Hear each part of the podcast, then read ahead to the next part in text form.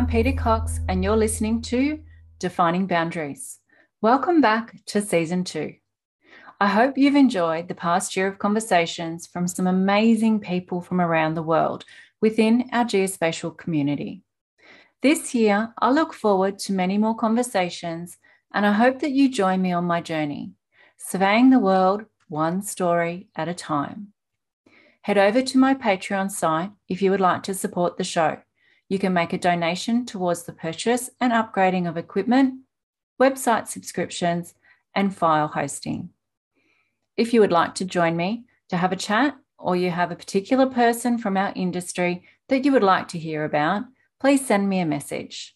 You'll find the link in the show notes and in my bio on all social media sites. So if you're ready, let's go.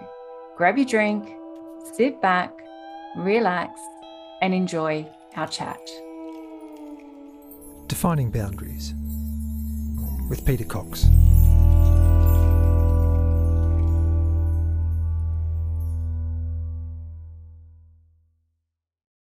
My guest today is Tim Burch. Tim is a surveyor from the Greater Chicago area and has 38 years of experience under his belt. He is the president elect at NSPS, the National Society of Professional Surveyors. Growing up, Tim considered being an architect, but completed work experience when he was 16 as a rodman for his summer job. Born on the east coast of America in New Jersey, he grew up uh, he grew up in Illinois. Tim enjoys ri- writing industry articles, hosting the podcast for NSPS, watching motor- motorsports, and the last time I spoke to Tim, we enjoyed watching some of the planes out of his window in his office. quite relaxing. Hi, Tim. Uh, thanks for joining me all the way from America this morning for you.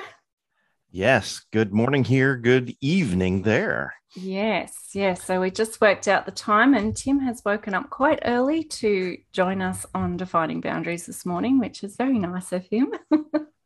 no, I wouldn't have missed this for the world. Except I'm a big, big fan of your work, and Thank it's you. neat to hear the perspective of fellow professionals from other places. I mean, obviously uh, Australia, but from other places you've been talking talking yes. to them uh, from as well, and uh, it, it, just gives, like I said, it's a, it's a it, it, it's nice to hear that same perspective from different cultures, different environments. That uh, we we are in the same uh, the same profession and doing a lot of the same things. Yes, I know, I know, and um, you know, with your podcast as well, you've been able to speak to some of the people from across the world as well, which is great. It's it's nice to be able to speak to other people that do the same thing in a different country and see the similarities and the differences as well. Um, Absolutely. Mm. So, Tim, you were born in New Jersey. When did you move to Illinois? Well, uh, my dad, uh, back in the back in the early '60s or mid '60s, uh, after they my my parents graduated from high school, uh, there was still a draft going on for the armed forces back in those ah. days, and my dad, uh, what how they determined the draft was they actually picked birth dates like out of a bingo. Uh, oh, really? Bingo selector, yes. Gosh, okay. His his birth date was the first one picked. So oh, he was going to be drafted into the army. Mm-hmm. Well, he decided to, uh, instead of going that route, he decided to go ahead and enlist into the Air Force. That he wanted wanted to do that instead because he knew if he was in, knew in the army, it would be infantry, that type of stuff. He didn't want to do that.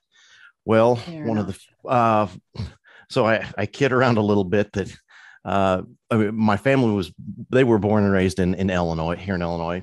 Mm-hmm. So my my dad goes off to the Air Force in Texas. My mom follows him. They get married. Um, and hopefully they're not ever going to listen to this, but I always tell people I was conceived in Texas, then I was born in New Jersey at a, on an Air Force base, and then uh, spent some of my early early youth uh, at a at an Air Force base in California before my dad was discharged, and we moved back to Illinois back home to where family for, was. Yep, for for civilian life uh, after after that. So, yeah, it's uh, like I said, I like to have fun with uh, with my origins a little bit. um, how old were you when you moved back to Illinois? I was, I think I was still, I was under three. So okay. I, I mean, I, I, I yeah, remember okay. very, very little from California. Yep. Um, but then very soon after that, I had two sisters that came along. So uh, that's really all I remember. So that's, you know, I, I, to simplify, I tell people I was born and raised in Illinois, but uh, yeah, that's that, you know, that's, that's how it all came about. That's, yeah. When, when you asked, it's like, oh, I guess I should tell her the truth, but we'll, we'll, t- we'll tell her the truth. Well, it always makes for a good story in there somewhere, yes. doesn't it?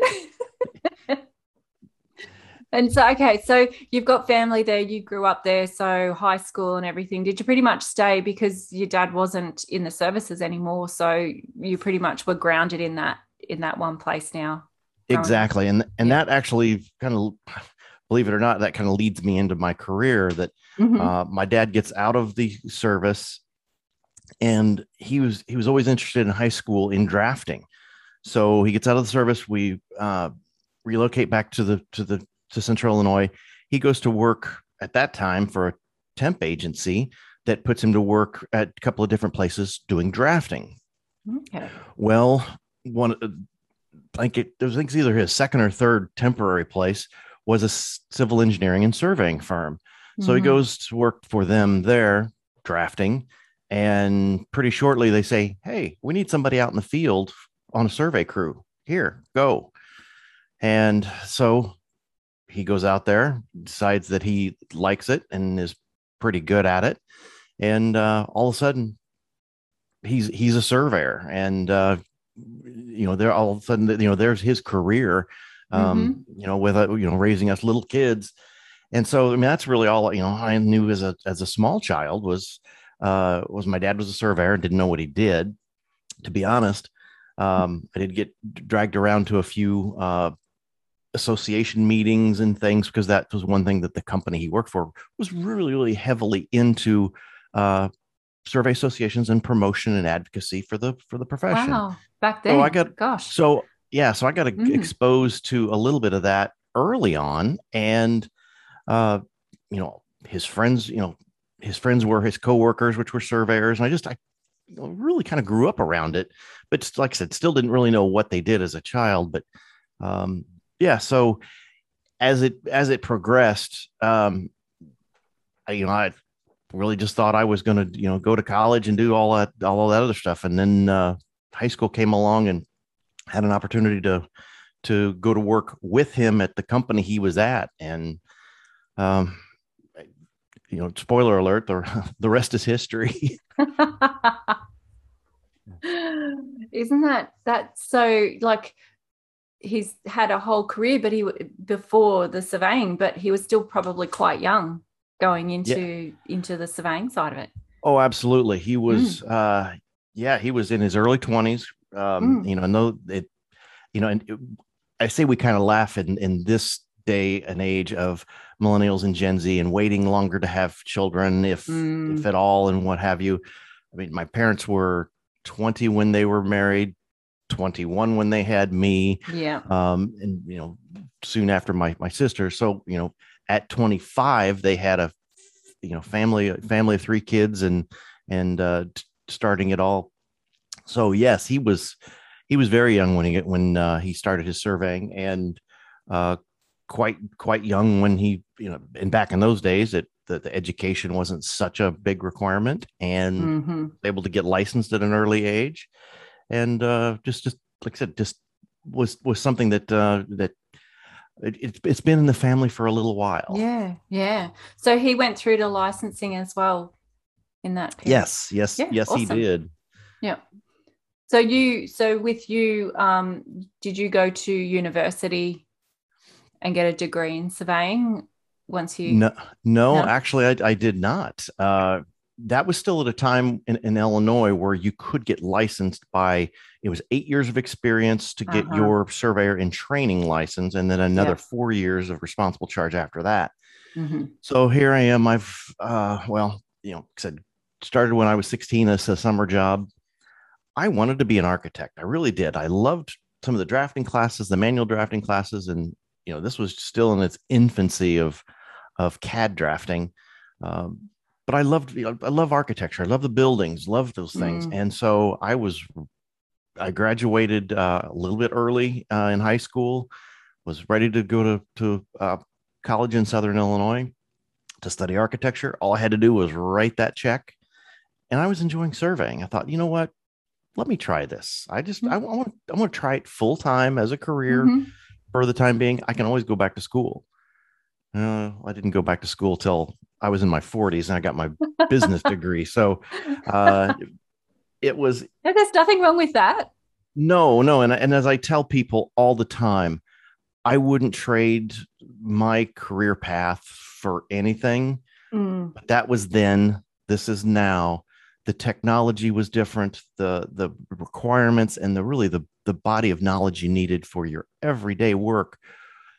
I don't want to understate, you know, what, what how it wasn't easy back then, but it wasn't nearly as technologically advanced. And yeah. a lot of the things you needed to know now, um, you really need that that education at some level for mm. for surveying now mm-hmm. versus versus then. Yeah. Yeah. Right. Yeah, because I I can't I can't imagine what people are doing now. I mean, and granted, yes, we have our smartphones, we have a lot of electronics that get us used to data collection, but a lot of it is so automated that it is easier to get into it. But do you really know what you're doing? Do you know what when you push that button to say record? What are those satellite? You know, what is the satellite reception yeah. doing? What is the total station doing? Yeah. So yeah, it's it's a little bit different now. Um, so I'm I won't say I'm necessarily a hypocrite, but uh, I'm, I'm a big I'm a big proponent of of education in some form, um, no matter you know no matter what level you're doing. Yeah. Um, so we can get into that. Do do um do they have um like a diploma type sort of thing over there, like the lower levels that we have here in Australia, and then the degree university, like a college and degree or um, university type sort of thing over there? Yeah, there's approximately 200 uh, programs across the United States of, mm-hmm. of what they call the associate level, the two year level, or the full bachelor degree level. Right. And then and then there there are a couple of programs yet for uh, the master's and the doctorate uh, for those that actually want to go on to to higher higher calling, as I as I say. But uh, mm. yeah, there are different levels. The bad thing is it's not standardized for the requirement across 50 states. Yeah. Uh, there are still some states that do not require any education whatsoever. It's all experience that by having the education, you can cut down the time it takes to get a license, but no, but it's not required versus some states require the bachelor's degree um, like say Michigan is the I think the probably the toughest one I know. You have to have 30 hour 30 credit hours of surveying classes wow. as part of your your degree uh, to qualify for for a land surveyor test. Mm-hmm. So it like I said it, it because there's no one standard across the country, it's a little confusing on well I can survey I can get my license in this state and survey but I'm not qualified in the state next door. So uh, it's not as unified and as, as simple as engineering and, and other professions where it's the same thing across the country. Oh, okay. So if you do an engineering degree or whatever, that's what it is standard across the state. Yes. Yes. Wow, and that's interesting. Yes, but and, and it's it's very easy to get a reciprocal license in you know an adjacent state. It's just mm-hmm. a matter of filing some paperwork. A couple of weeks, you've got your license over there. Right. Um, and I always kid because you know with engineers, it's okay. Well, it's it's gravity, right? Water flows downhill in Illinois, water flows downhill in Indiana. So I always kid them about that, and that. Uh, but it is you know there is one thing unique about um, the new colonies is that you know east coast you've got a completely different cadastral system for lack of a better term mm-hmm. uh, with uh, metes and bounds states versus as you get westerly and you get into more uh, more the public land states where everything was sectionalized in one mile sections or uh, yeah one, one mile sections uh, six mile townships Mm-hmm. Um, then you throw in a little bit of Texas, where it's a little a little bit of the wild wild west.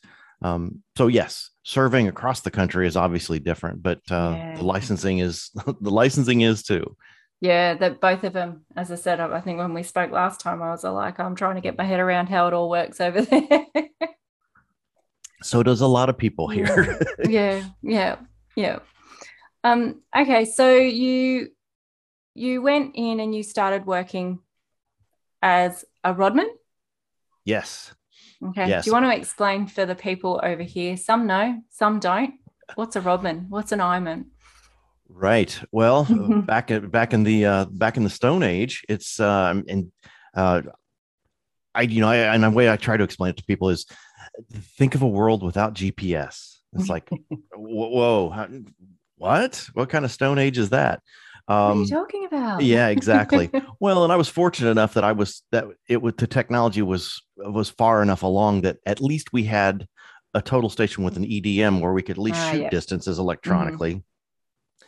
You know, to hear the stories from my father and his uh, contemporaries. You know, back in my day, Sonny, we dragged the chain out everywhere. Okay, mm-hmm. whatever, old man. But uh, no, at least we had an EDM. But the Rodman was basically exactly that. Was the guy holding the prism pole mm-hmm. with the party chief usually in tow going, shoot that, shoot that, shoot that, shoot that. And the instrument man, because it was all manual, uh, no data collectors, that it was turn an angle, shoot a distance, write all that down. down. It, and yeah. and so yeah, so it was, you know, it really was that primitive back mm-hmm. in the back in the day. Uh, and so that's oh, we're so old, aren't we? yeah, so old, so old. Make I feel old. Um, but no, that was the way it was. Was yeah. you know, and and that was for the longest time. That was the progression of surveying. Was started mm-hmm. as a rodman, that and you know, and actually, there's an old industry cartoon that it's the rodman dreaming of someday that he's going to be the instrument man, and then the next yep. frame is the instrument man dreaming to be the party chief, and then the party chief dreaming to be the you know the guy uh, drafting and, and doing the you know sitting behind the desk and then it's the owner sitting there dr- dreaming he was to be the, be the be the rodman again so you know it, and that's what you did you aspired to to you, you had a career growth there yes but that was also yeah. the benefit back then that i think we're lacking now uh, is you had other people you were working with on a daily basis and especially mm. the party mm. chief uh, and in my case, it it was it was my father, and then and then eventually others that were licensed professionals that I worked with outside, inside on a daily basis. So I had that built-in mentor, yeah. uh, and then as I tell people with a father, it's even worse because it's you you got to go home with your party chief um, at times uh, when you were young, but uh, you had that built-in you had that built-in education system a little bit so it was a little bit different like i said a little simpler but yeah so the rodman's where i started and it was mm. do that do this do that and um, i got to tell you i mean with with my interest in math and uh, it was real early in programming with computers and things i had i in fact i saved my money for my first first year on my summer job and bought an apple iic for oh, those that uh, for those that want to uh, type that into Google and see what one of those one of those were. I mean, it was it was a lot of money, but it was a lot mm-hmm. of fun. Um, 128 kilobytes. Oh wow! but anyway, um, imagine that now. yeah, exactly. So I aspired to be the instrument man. I really, really wanted to do that part of it, mm-hmm. and uh, enjoyed that. Um, but then it was always then tinkering with the calculations and you know double checking the party chief's work and various things because I just wanted to prove myself. So mm. it was a way to build a career uh, at you know small steps at a time, and it was. I think that's part of what we're missing in the profession now. That it's you know here's a data collector, here's the GPS or and or the total station. Um, here, here's coordinates. Go figure it out and it's yeah. really a shame that we don't have that tiered system uh, of some sorts anymore it's all about profit margins it is isn't it? Yeah definitely. One man parties and all that sort of stuff. So do, how long did you stay with that company for?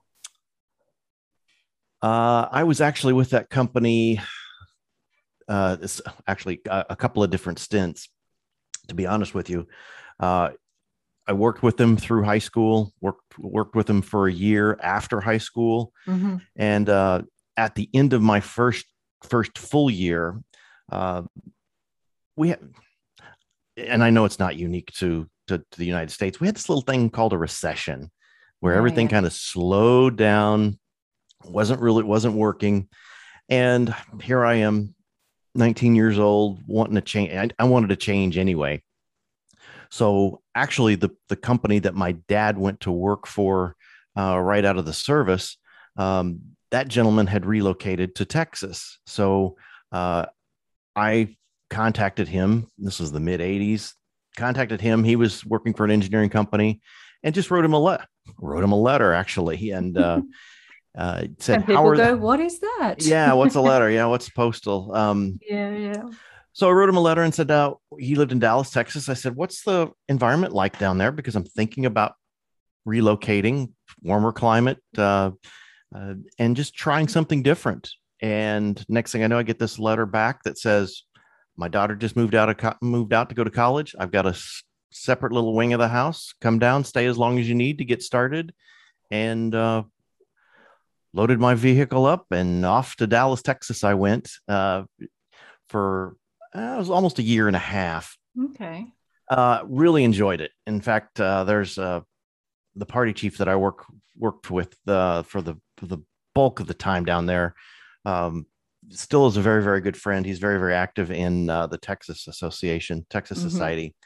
Um, I learned so much, and he was such an inspiration to me, and gave me so many opportunities.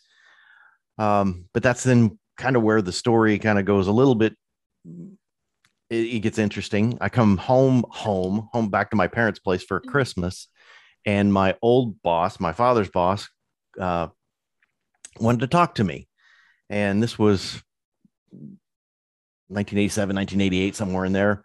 And computers and CAD was really getting started. Mm. And so mm. Phil, Phil was his name. He says, I go in to talk to him. He says, you know, it's time. We need to get started in, you know, to stay with the industry, stay with the trends uh, would you be interested in coming back? I want to buy computers, and you're the person I want to get started on this.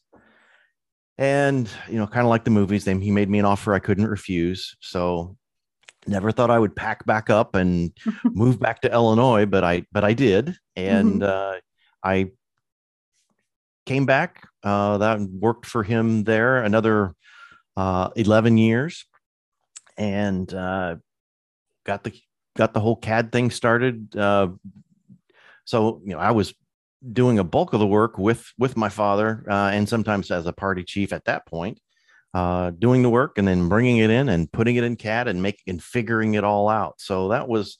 Uh, you know, it was trial by fire. It really was. And like I said, I, I wouldn't trade those experiences for the world. Mm. Um, but he gave me an opportunity and uh, yeah. it was, it was fun to be in surveying at that time, even then, because it was in kind of its infancy. We got our first data collector around that time and uh, doing line work and doing all kinds of, of things. So it was, it was, it was, I hate to look back on my career and say it was fun at times, but uh, it really was. There was a bit of a game changer when data collectors came in, wasn't it? Yes, it was. Yeah, very, very much so. Yeah. And uh, I got to tell, I got to tell you, it wasn't. It wasn't just my father. There was a lot in the industry here that you know just didn't trust that black box i mean what am i what am i typing in here you know what mm-hmm. what's it collecting um that uh to the even even to the day that uh, my father retired uh he would collect topo all day with the data collector but all of his boundary stuff he still wrote in the book he still wrote down all the angles and distances and did all those calculations by hand because that's what he knew and that's what he trusted you know, if I shoot a power if I shoot a power pole and it records a bad uh, a bad location, it's one thing. He said, but this boundary is going to be right. yeah. Look, I, I can probably understand where he comes from with that. I mean, I'd probably be doing both of them actually, just having that that check mm-hmm. at the end, having it written down on a piece of paper. Um, some people these days don't even know what a piece of paper is. A field book, what's that? right, exactly. Mm. Yeah. Oh, well, that's so, pretty cool. That's pretty interesting. Yep. So that was actually, yeah, that was my, uh, that was my, my second stint with with Phil and his company. Um, about uh, let's see, 90, 1997, I got my Illinois license. Made it through my experience. Mm-hmm. Uh, sat for my test, got my license, and you know at that point I was looking around. You know, the owner Phil is is a licensed land surveyor. My father's there as the party chief, kind of you know running the field crews and things. He, he's a license. Uh, for me to really do anything and go anywhere. Um, and you know, and there again, I, this was Central Illinois. This wasn't. This is four hours south of Chicago. Mm-hmm. That uh, it, it's the way I like to explain it is kind of. It's kind of sometimes it's it's the uh, the land where time stood still, and you know there was a number of years for a while that I could go back into that surveying office, surveying and engineering office, and I mean we're talking into the late 2000s, early uh, 20, 2010s, they still didn't have GPS. They didn't need it. They didn't want yeah. it. They didn't want to mess with it. Yeah. So for me to advance at all, uh, packed up my license and uh, had an opportunity, came up to the Chicagoland area and mm-hmm. uh, hooked up with a company. And uh, it's been a heck of a ride ever since. Because I mean, I've, this was 1998. I got exposed to robotic instruments. I got exposed to GPS uh, mm-hmm. and RTK, both static and RTK, and it's been on somewhat of the cutting edge technology ever since. And um, you know, and I do have to say, say I I gave a little keynote speech to uh, a college in California yesterday morning, and one person, a, a gentleman at the end, asked. He said, "Okay, I'm finishing up my degrees in my for surveying and engineering."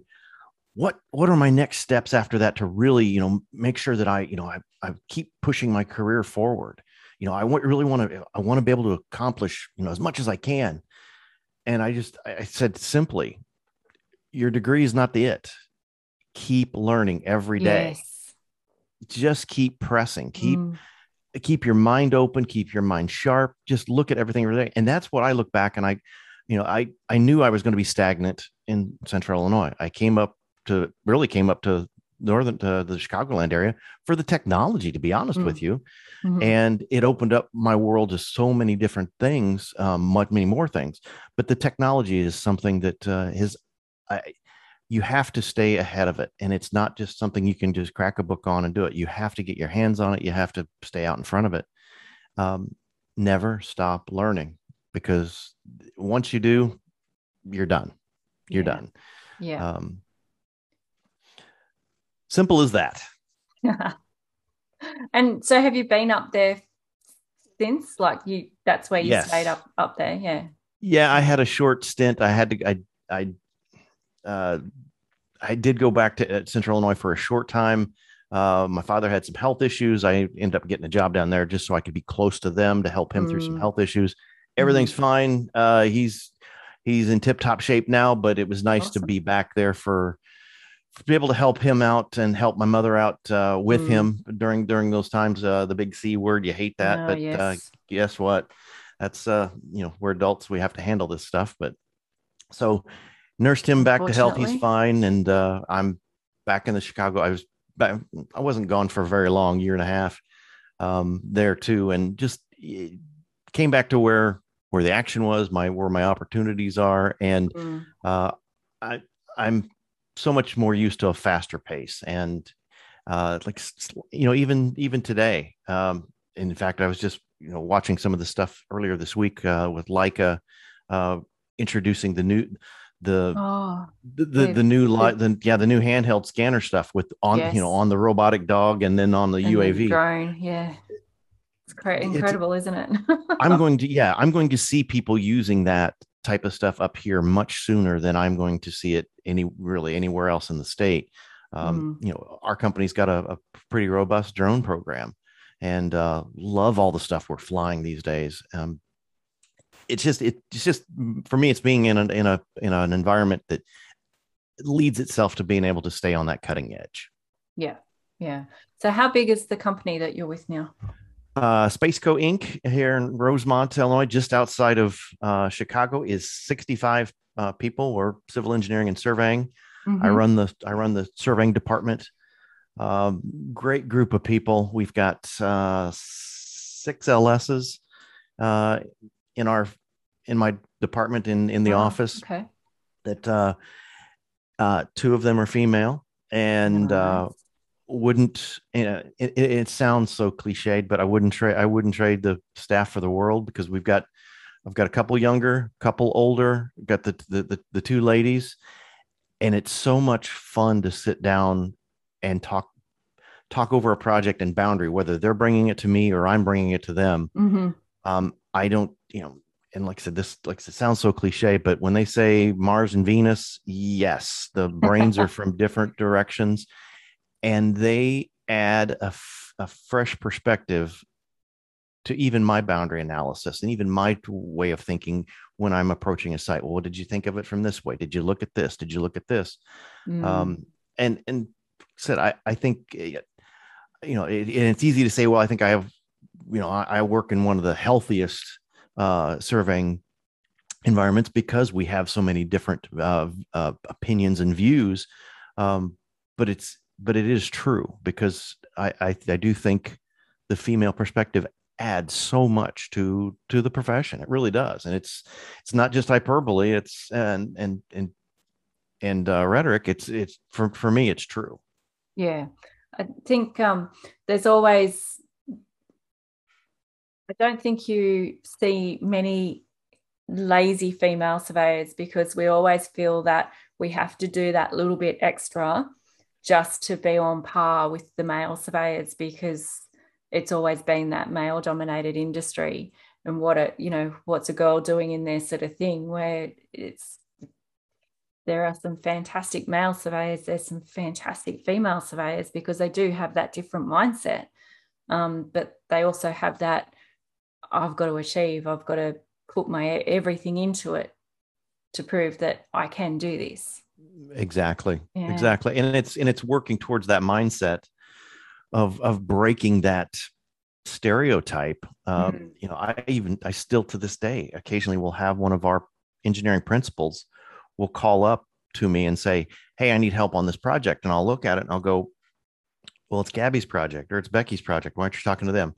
well, the client, you know, is going to be coming in and, you know what? Okay, get Gabby, so. get Becky. Why can't they say, well, but you know, you, you know, you're, you're the head of the department. No, they're a licensed land surveyor. Let them explain what, what's going on with this product. Yeah. Okay, we'll do it. Don't be afraid. they don't have cooties. I mean, it's, it's, it's, no, we don't. no, not at all. They, they're br- they're brilliant minds. You have yeah. to look. You have to uh, uh, uh, be able to accept that. That mm. oh my goodness, a woman has a brilliant mind. Come on. Uh, we, we have to we have to break those stereotypes absolutely do and yeah. like i said unfortunately in this day and age it it it it sounds like i'm jumping on the bandwagon but no i've had i've worked with females most of my career um, and you know, I've always heard, you know, how, you know, women in offices working together, mostly administrative, that, you know, it can be chippy, whatever, women can be women. I find the dynamic between men and women in the office is, is as, you know, when we're equals, it's wonderful. It's, mm. it's, it's, it's enlightening.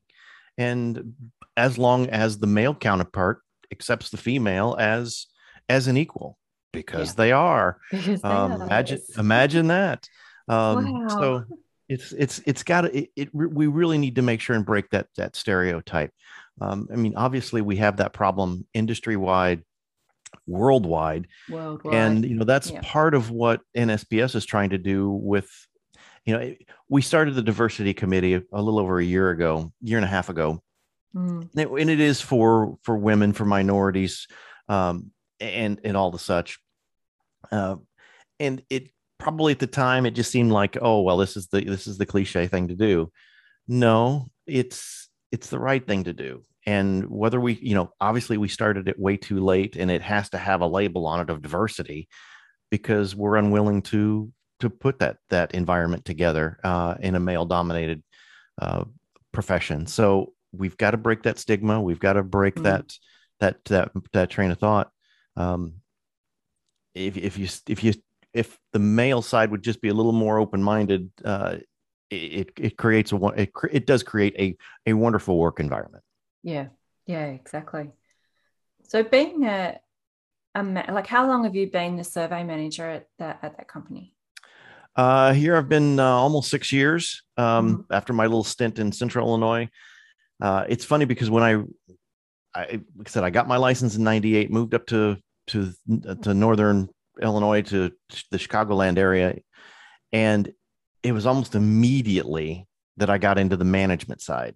Uh, oh, you know, okay. oh wait a second, you've got your license, you're going to run this project, you're going to run all these people. So here I am, you know, a year, year and a half after I get my license, I move my family, um, my wife and my young daughter to to the Chicagoland area. I'm thrown out on this huge job site. Um, 2,500 acres. It's it's a going to be a future, basically a future retirement town. And all of a sudden now I'm I'm running a, a basically a, a, a, department out there of 25 people. Wow. Six field six field crews and this. And I was like, okay, trial by fire, trial by fire again.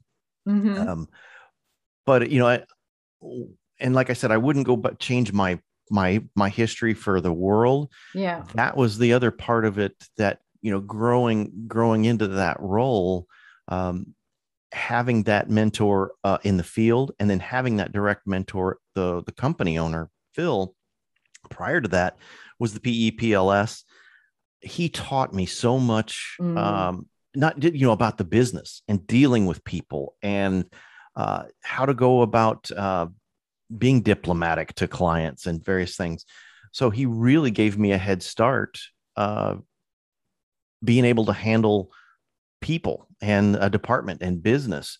Um, so you know, here I am, early 30s, jumping into a big project in in an area I don't know anything really about, and uh, it it felt good. It felt natural, and uh, okay. it, it's been it's been been a great ride so far, and it's been fun to to manage people because I, I see how other people are managed. Um, yeah, I don't like to manage. I'd prefer to either lead or walk with them, and uh, uh, you know, I say, you know, every morning I put my pants on the same way they do, and just because I'm in my role and somebody's got to be authoritative, um, okay, so what? That's my role, but that doesn't mean I, I don't treat you like a fellow human being and yeah. we're, we're decent people. Um, so I guess that's, you know, that's, that's always been my management style. So I've been managing for, for 20 plus years. Mm. Um, uh, I hate that term managing because it, because I always wanted for a lot of people, I just want to throw micro in front of that. And I just, I hate people. Well, some that, people do do that, don't they? Oh, it's very boy, frustrating. It's, it is so frustrating. Hmm. So, when uh, I know that you talk about, you know, the progressions up, up up the ladder and everything, was was the management part of something that you were aspiring to, um, or were you had not thought that you'd been um, in the field enough, or some people kind of go from the get go when they start their career, that's where they want to be, that's where they want to get to. And then other people go, No, I've had no aspirations, don't want to do it. Right. Um, and that was the unique opportunity when I got thrown into this big project when when we moved to the Chicago area. That you know that was one reason that I moved up here was for the technology, mm. and so yes, I'm supposed to be managing all of these people, and we've got actually four or five actual subdivisions going on at once, houses going up everywhere. Um, and I guess that's maybe that's how I, you know, I, I really felt like you know all these new people that I'm I'm around, and all of a sudden I'm their boss, and but I have to earn their trust. Yeah. So you know, he, here I am supposed to be, you know, this whatever mucky muck uh, leading everything. I've got my boots on. We're out, we're out doing, uh, you know, the topography for the golf course. We're out uh, doing topography for the for the new subdivisions. I'm out setting lot irons with with the crews. So you're out there uh, with them. I'm learning the equipment. They're teaching mm-hmm. me things and being, you know, to me that's that's also part of a good leader is to is to be humble and to, to be able to yeah. look at your employees and say, you're teaching me. I am listening to you and i am taking it all in. Um, and for them to truly buy into that they're teaching you. And hmm. that, that to me it's it's, it's always got to be a two-way street. There's always something to learn like i said earlier. Um, yes definitely so so early on it was you know hey so and so i want you know i'm going to go out with you you know Uh, to be honest i've never never used rtk let's show me the data collector show me how this works show me how to initialize all this stuff and i'd like to think that that that kind of won them over to this new guy that came to town to you know, sure, he's got his license. Okay, what does he know? Well, I think I know a, a lot, but I don't know the technology. So yeah. help me put that together. Yeah. And that's always been uh, something I've done every time a new technology's come along. It's like, you know what? I still have boots. I still have my pouch. I still carry my pouch that puts my field book in. Uh, you know, I, I get laughed a, at sometimes when I pull mine. I still, still got my, my, plumb bob and my tape. Still have my plumb bob. Yes, exactly. Um, I'll still carry my chaining pins for various things for scratching, scratching things, whatever. Um, yeah. yeah, lots of laughs there. But uh, no, y- y- that to me is part of of good leadership and good teamwork is to be humble and not just say i'm the boss and this is the way it's going to be done and okay well i don't know how to do that so you get it no it's it's learning learning together mm. one way or another because uh, it's it's an ever evolving process so i guess long-winded answer to your question was no i never thought that i would be in a position i truthfully i just figured i would be a project manager type all my life that mm-hmm. it would be a combination of field and office for the rest of my life because uh, my dad was 62 when he retired. Um, still can't believe he retired. I just didn't think he could walk away from surveying. Um, but he was. That's like it is 62 young over there. That's that's like young, our surveyors over here, like they're still going in their late 70s. Like they can't. Most of them can't put it down in some way, shape, or form. They're still in there. Uh, that's exactly right and that's what i really thought that he would be he would be mm. just that that person that would just keep plugging along well because he was really more in just the party chief mode all of his career i mean he was in the field a majority of the time yeah. up until the day he retired yeah, and right. i will say that that that was probably one of the reasons that when he did come down uh, with his illness he was he's very healthy, very fit. Yeah. That that really that, that helped him so much um, to get through it so easily because he was strong. Um, because he he is in mm. is in good shape. Um, but it was just so you know just amazing to me that when when he quit, he quit. Um, because there were there were a couple of times that you know when I was back down there uh, living close to them, helping them, that uh, you know I thought about you know here I am working for another firm uh, down there back in my hometown that, you know, what about starting my own business? What about doing my own thing? Hmm. And so I would sit, I would sit down and kind of pick his brain a little bit and ask him, said, you, you gonna, you gonna join me? Gonna help me? He go, nope, nope. I don't want any part of it. He says, I'm enjoying retirement. I get up in the morning and I just think, okay, I'm going to putter here. I'm going to putter. But, um, so, you know, it, it's just one of those things that that's what I saw my father evolve through. Mm. And I hmm. just figured that's what I would evolve through. But once I got up here in, in the Chicagoland area and got into more things, and especially once I got involved more in our state association, yeah. and then I got more involved in the uh, the national uh, uh organization, I really felt like that's you know that's more of where I I, I want to try to focus my efforts. Uh, mm.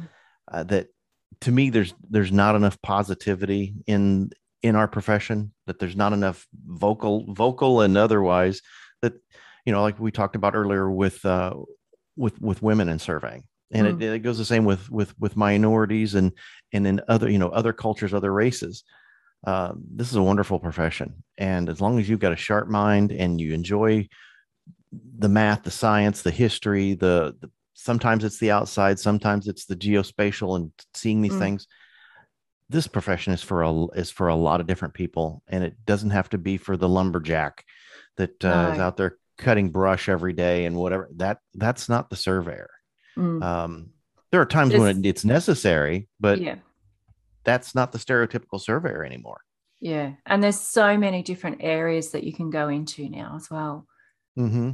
Not just you know your your typical land surveying doing your boundaries or your topos and stuff like that. There's so many different areas that that you can go into.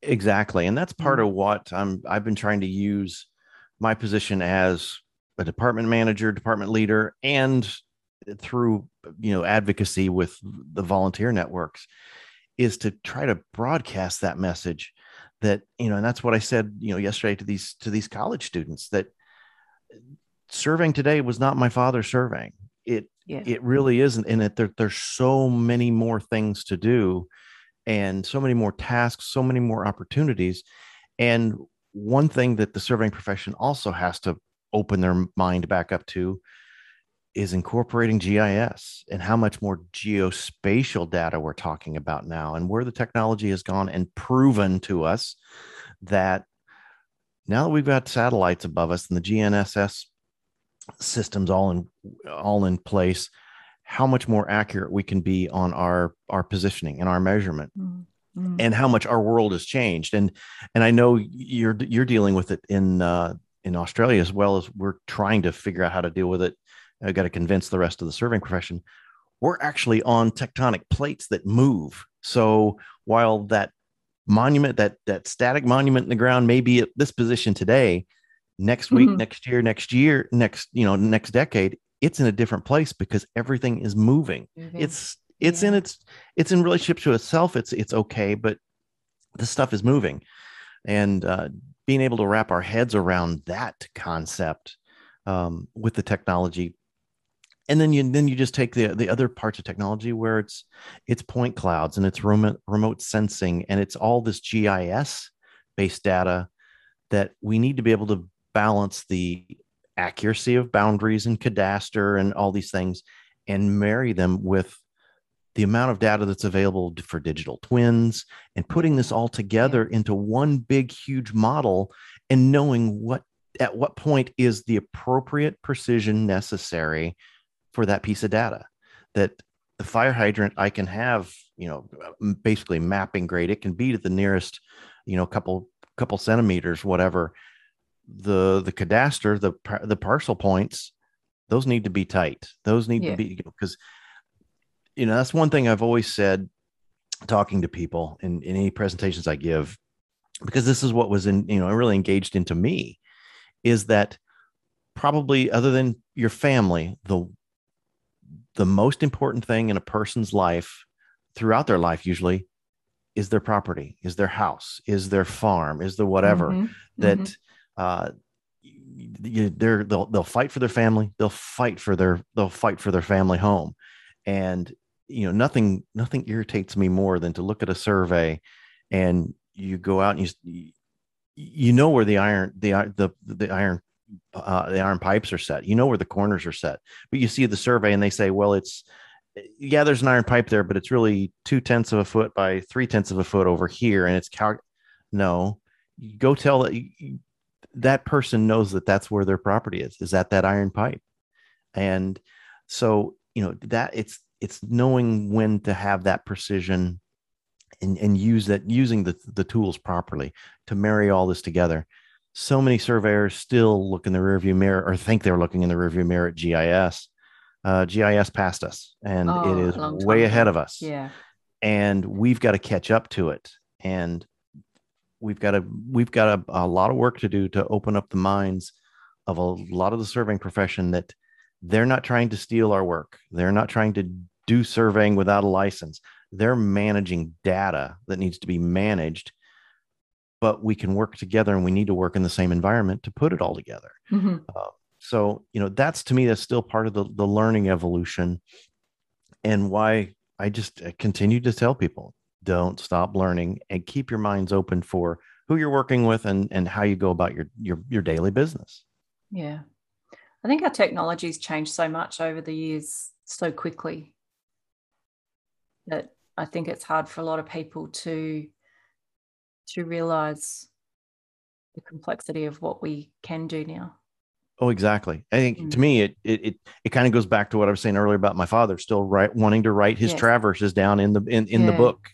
Yeah. That uh, there's just something about that black box technology that just, um, you know, and I, I'm I'm kind of thankful that he really never they he was never in a place where they were using GPS, uh, mm. and he because I think his mind still would have been blown uh, at, at, at what was actually oh, we're actually getting signals and they're telling us where we're at. Um, Quick, get my tinfoil hat. yeah, tinfoil hat. Exactly. exactly. Oh dear. so we've seen so much change now, and you were just talking about what um, you know, Leica's just brought out with the with the um the drones and and the dog and the scanning and stuff. How do you see how do you see us our profession changing over like the next five to ten years?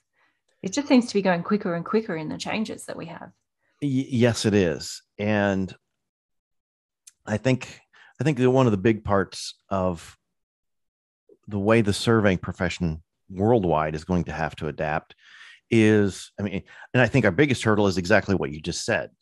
Uh, that we have to be more open minded and more accepting of the technologies, accepting of um, of the software, of the the processes that this, the surveyor is not controlling all of these the, these ways of doing the data collection and the methodology it's just that it's new it's new things that we have to ex- to learn and accept mm. i mean the, the, the fact that you know how easy is it now to whether it's you know in, in and, and I'm not particular to any any any brand, but I mean all of the all of the technology that's coming in, and I guess this is not to give Leica necessarily another shout out. I mean, a couple of years ago when I first saw the first tilting uh, GNSS receiver, mm-hmm. that you know, my first thought was, now there's an opportunity for uh, for a, a survey crew member to be lazy. now that it's, oh, I don't have to worry about the bubble anymore. I just wherever it's at, I'm I'm leaning it. I can just click, click, click, go, go, go. Um, and it's you know, and unfortunately, that was the old part of me saying, well, that you know, that's that's going to be the new newer generation being lazy. That that, but it's fantastic uh, technology that now that yes, you can lean that pole underneath and put that point on yes on a manhole under a car or whatever i mean it really mm. is fantastic and now leica's went another step and added the camera to that mm. and being able to tilt it and and basically take pictures to be able to to identify things that you can't get to um, for because of multipath or whatever uh, you know it's just all these little little uh, technological advances you know all the things that you can do with um, with trimble and the sx 10 and 12 um, and just there's just so much technology there that I guess it to me it, it kind of evolves similar to uh, you know like we were as kids that um and this is really going to date me that okay well the the, te- the telephone the telephone yes. our wonderful smartphone so i'm old enough to remember especially uh, staying with my grandparents at times uh, of course, the phone's on the wall and yeah. it had a rotary dial. I'm like, yes. and in fact, uh, the town my my hmm. my grandparents lived in. Me too. yeah, well, let's not let's not go too far down memory lane, but but. I, I can, I mean, it's far enough back that that uh, the town my parents grew up in, town of 800 people in the middle of central Illinois, phone rotary phone on the wall, because it was the way that the phone system was set up, you only had to dial four numbers to call anybody in town. Oh, wow. because it was the same prefix, you know, the, the first three digits were the same everywhere. The local system, it was just, and it was 8892 or 3178 or whatever. Yeah. Um, so that's how far back I can remember. Gosh. Um, and then I, I can remember the day that my parents upgraded our rotary phones to touch tone and I'm like, oh, push button, push buttons. Yeah. It's like, holy cow. And, And then How fancy our, was know, that? yeah, that was fancy. Well, but then the next big step was when we were in high school, we got a cordless phone. Oh, yes. And, you know, being able to, and just, I mean, bottom line is everything evolves. And mm. this is, you know, going from the field book to the data collector to, you know, I like the idea now that these data collectors are so sophisticated, and especially with more and more 5G uh, telecommunications going data wise, going uh, na- at least here nationwide, that we're going to get more and more uh, to the point where as people are data collecting, whether it's a point cloud or just even simple topo, it's going to go in that collector. It's going to go over 5G. It's going to go into the cloud, and it, and somebody in our office can sit at their desk and watch that data coming in, and they can literally draft that data as they're collecting it. Um, mm. That just, I mean, that that that possibility is there, and you you know you you tell that to a to a majority of our our practitioners in the United States at least, they'll be like, nope, no way, no, don't trust it, don't can't you know. But that's where technology is going. That capability is there. Yeah. You know, and then and well, then it, it has to be there because I mean, at the moment, you know, we can we can go and do a job and we can send it straight to the cloud once it's finished mm-hmm. back to the office and they've they've got it straight away you know before the surveyors even packed up all their gear yep so yeah, it's, it's amazing you know and being, being able to tie you know and, and the technology's been there for a little while where we can tie uh, you know pictures out of the collector to the points and what have mm-hmm. you um, and I, I just know the the our better party chiefs even in, in our company i mean they do that on a regular basis and you know we always say you know pictures worth a thousand words take as many pictures yeah. as you possibly can yeah. because you're telling that story for the drafter for the for the ls that's that's overseeing that work mm. um, it's just it's all this technology that we need to be able to use and it evolves so to say where it's going to be in five to ten years you know the fact that i think i think the the smaller scanners are going to become uh, a mainstay in all in all vehicles. I think UAVs um, mm-hmm. with lidar are going to mm-hmm. be uh, a mainstay in all vehicles. That you know, I wrote an article a while back uh, as part of my regular series for GPS World. Uh, it was it was really kind of the, the surveyor of the future, and I think that you're going to pull and this this may be a little utopian, but it, it, it's it's what I see is some at some point in time it's probably going to be a one man crew still, obviously, but they're going to pull up in a vehicle that you're going to lower the tailgate down and the autonomous vehicle ground vehicle is going to pull out. Um, I never saw the dog like his dog coming though. I really didn't, but you know, it just a, just a little little basically a remote control car that's going to be autonomous, uh, kind of like a Roomba uh, that's going to have you know lidar built onto it. You're going to throw uh, the uav up in the air. And then in probably also maybe in the same little remote cart or a, you know maybe it has to be a different one is going to be then the, the ground penetrating radar.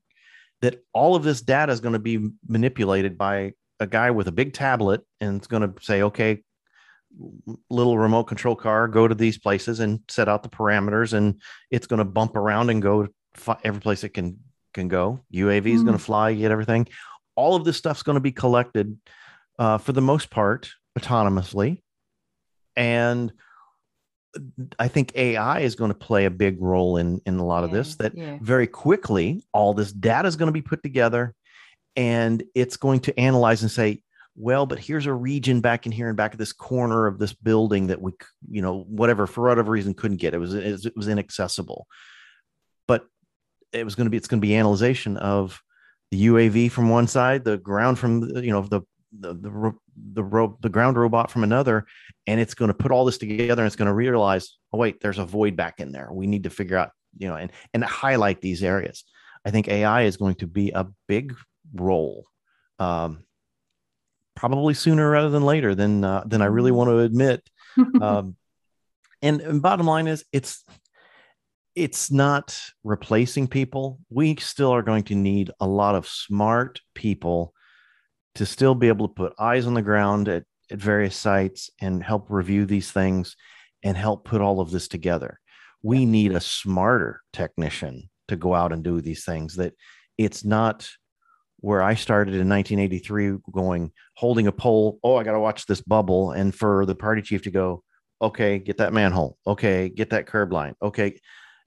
We need a technician that's going to be able to really see the big picture and know how these things operate and know how they work going to be working together and really be a, a, a, a on on site project manager to to build this data model mm. hopefully that doesn't sound too utopian but no, it uh, i think yeah you know i think probably somewhere along the line it will end up like that but you will always need the people to um, you know validate the data to you know do all those different things and yeah as you said manage it and stuff i mean is it i'm not sure if it's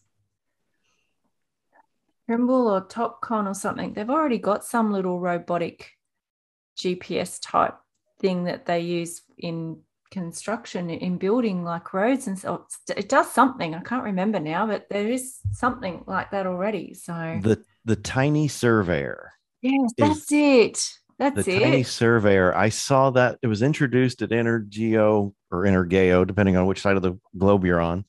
Uh, it was introduced. I I got an opportunity to go several years ago to to do uh, to cover it for GPS World, uh-huh. and I just looked at that and I said, "That's one of the coolest things I've seen." I mean, it really really was. I mean, it was yes, it was it's in its infancy, mm. but yeah, for for cleaner paved surfaces or, or, or you know not, not with a, not a lot of undulation yeah um it's an it's a really really cool cool piece and i think in, in the right conditions once again it's the right tool in the toolbox for for certain tasks for a certain thing I, that's right yeah and i think you're going to i think like you're going to see more and more of that mm. yeah you um you do a lot for industry in the community. Um, you get kids into survey, uh, the podcast that you do. You obviously speaking to um, to students and stuff like that for industry. How do you do? You try and encourage your employees to be a part of all that sort of stuff as well? yeah em- employees contemporaries you know who better to tell the surveying story than a surveyor yeah. and you know something i've come to also i guess realize um, uh, over uh, over some reflection over the, this last six months or so um, is is also getting the right people in surveying to to help tell that story mm. um, you know, like your, I'll be honest, like yourself, um, and the the ladies that I work with, and other ladies that are in uh, in the national in national my national view, and then also even state level, that uh, it's hard for me now that I re- truly realize it. You go into talking to students. I mean, I I love talking to students because hopefully my enthusiasm for uh, the profession can come through to them. Um, except, you know, you unfortunately, I'm getting to that point where, yep, I'm the old white man coming in and telling you about this. Don't don't look at the package. Listen listen to the story, please. Yeah. but it's but that but that's it. It's the package that if we have women coming in and hopefully resonating with the young ladies in in in class uh, or in college or what have you. Mm-hmm. Um, we we need minor, more minorities doing the same thing because it's it's not just the message. I can package the message fantastically if you know if possible, but if you can't get past the wrapping, then you're not going to open up the package and truly listen to it. So uh, yes, I encourage everyone in the profession that has something good to say and has a good way of saying it, they need to. Mm. Um, so, you know, that you know that's why I'm a, I'm a, this this sounds kind of you know uh, sounds kind of weird, but um, I mean I am I am a big fan of yours because of all the places that you show up in, so, in social media, the positive message you're sending the podcast and the guests you have on is is is positive and giving a good uh, reflection on the profession that you're giving it from a perspective that I can't. As much as I want to, as much as I want somebody to hear me, as much as. I want to go to the inner city and talk to a group of, you know, of, of uh, young Black and Hispanic students, they look at the package and they go, "Okay, whatever, old white man." Um, that's why I think we, you know we need to encourage more and more of our professionals to tell that story because it is a great profession, uh, a lot of cap- a lot of potential for yeah. a lot of people. Because um, one thing I do get in trouble with when I talk, especially to younger students, the teacher kind of wrinkles their eyes at me. That I tell the students, I like, okay, you know, when you're downstairs in the basement and you're playing your video games, you're playing Minecraft, you're playing, you know, whatever you're seeing all this stuff spatially. You're seeing this 3D, you're seeing this world in 3D, even though it's really not. It's on this screen.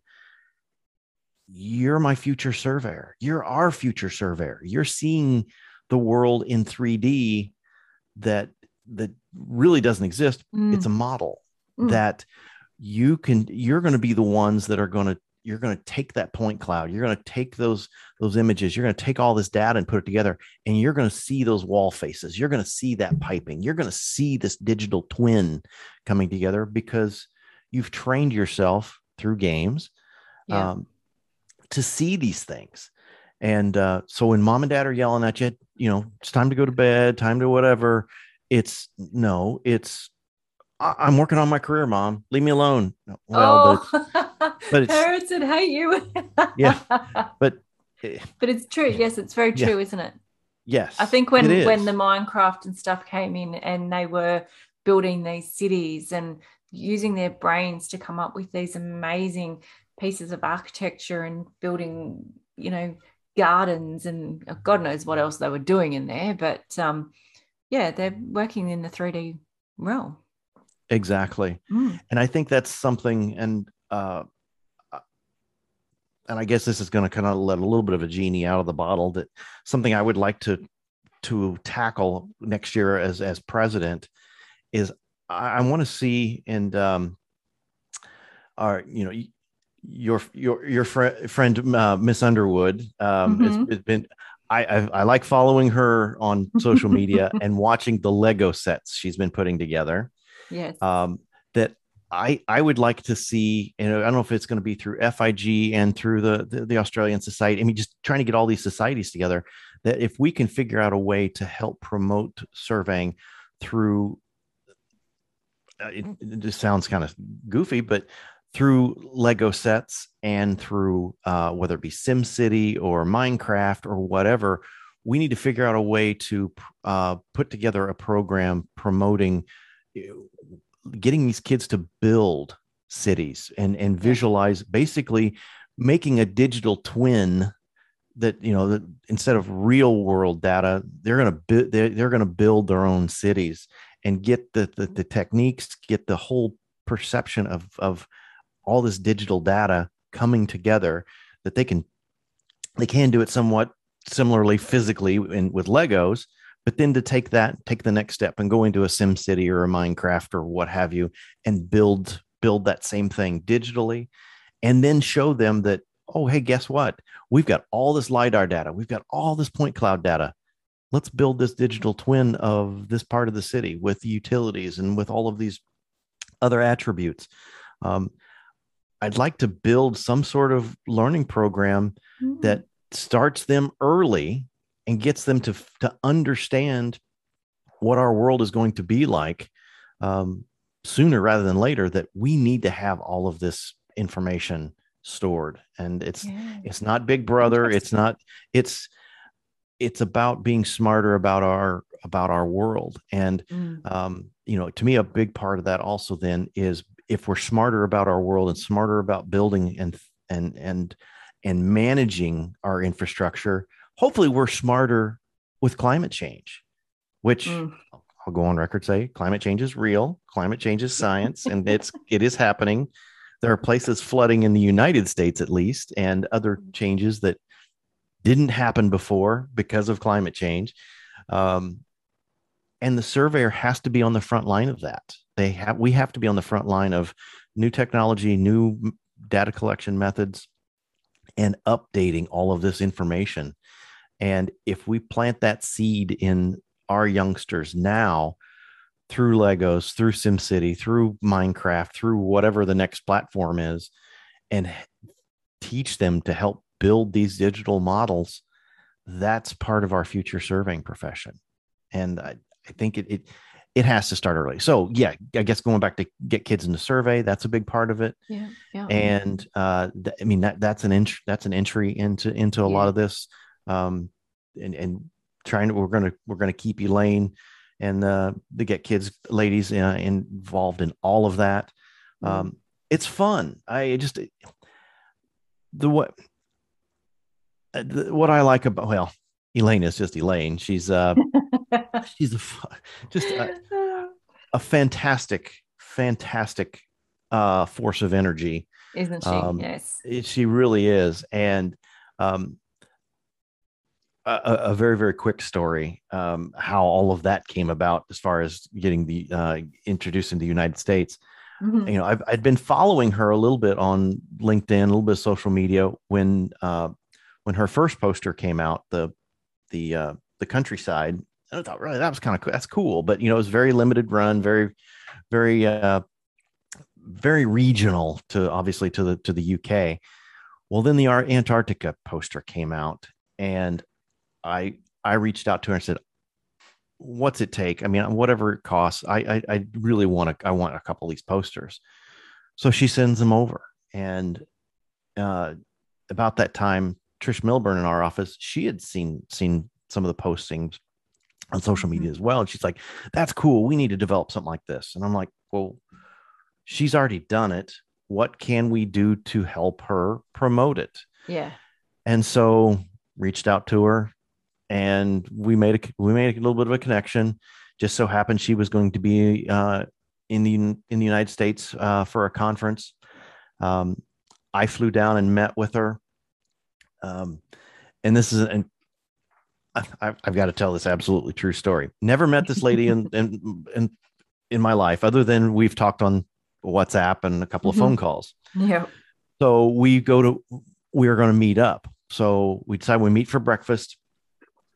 And I get there first, and uh, you know the hostess says, "Well, how, you know how many are at your table?" I said, "Well, it's going to be another lady, but um, when when she comes in, you'll know you'll know her because she's very bubbly, very English." but you know, I don't know her. We've never met. So at that point, the hostess thought this was a blind date. And I'm like, no, no, no, no, no. This is business. This is, and she's like, right. yeah. Right. Okay. and so, of course, you know, I'd, you know, I'd seen Elaine's picture and um, I knew what she looked like. And so she comes in and of course she is exactly that. Yeah. She's, she's bright. She's bubbly. And, and the hostess immediately says, I know where the gentleman's at follow me. and so we had the best conversation for two people that had really never met before and really just set up, you know, the premise of get kids in the survey and, you know, what really what NSPS was trying to do in helping uh, promote that because, you know, it's one thing to print them, print the posters over in the UK, but the shipping was just, it's, and it still is, it's incredible. Obviously, yeah, it's a to get things across the pond.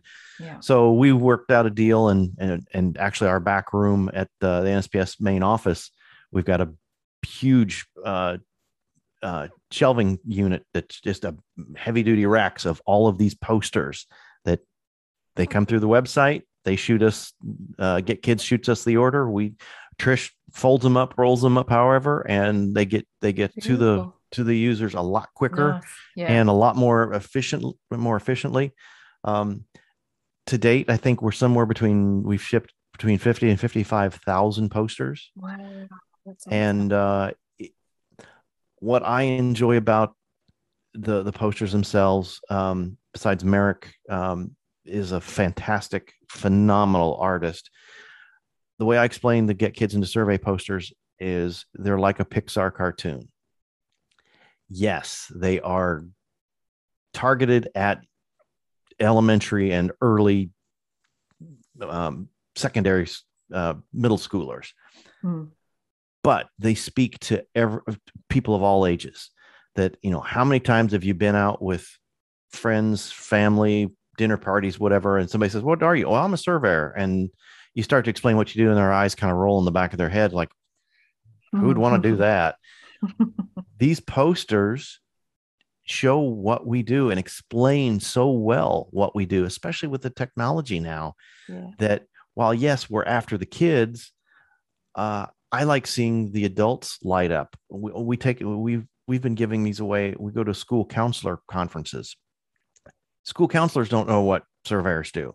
These no. posters help explain it. Yeah. And when they see these characters pushing their ground penetrating radar, using their GPS or using their their lidar, seeing the UAV, they go, "Now I get it." Mm-hmm. And this is something I need to be able to tell, you know, little Joey or little Susie or whatever that has this has this specific uh, outlook on math, history, being outside, all of these things that go, Joey, you know what?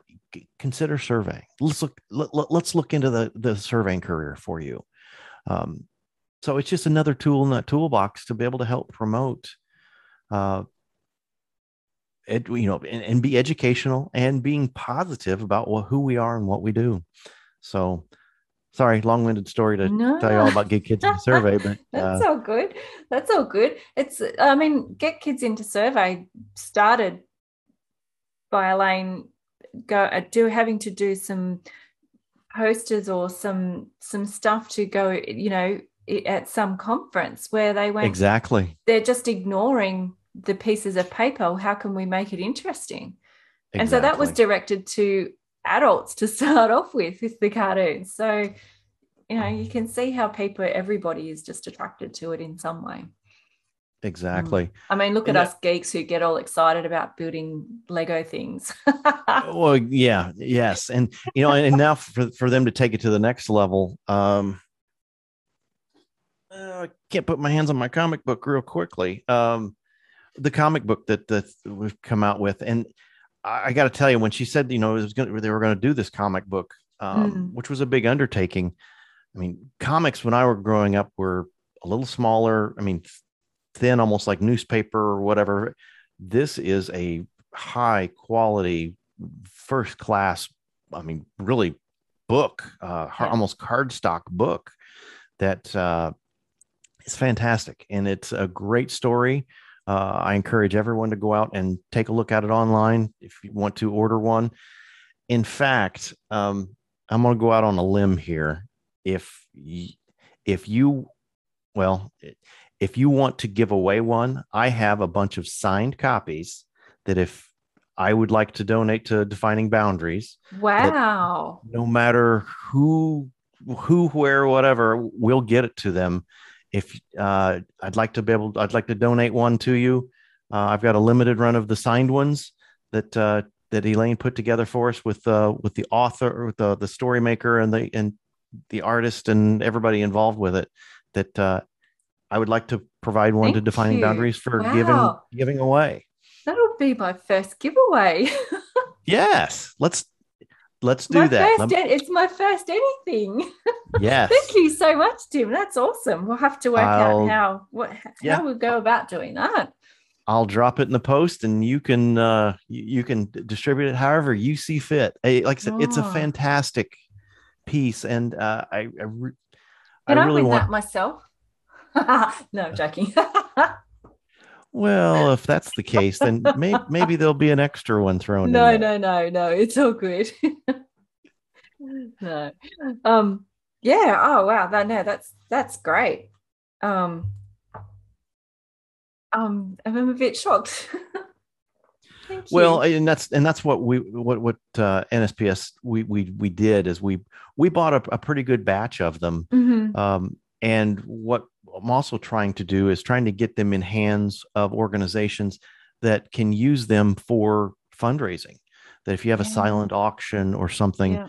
um, more than happy to donate it to your organization um, and use it for, for philanthropic purposes. You know, for mm-hmm. whether it's for scholarships or you know raising money for you know for some good you know to help promote surveying and help promote yeah. education. Um, so I'll throw that out there that if there are organizations mm. that would would like one, uh, we're willing to donate one to you. Just please please put it to a good use and uh, and and yeah. help hopefully help raise some money for it. Fantastic.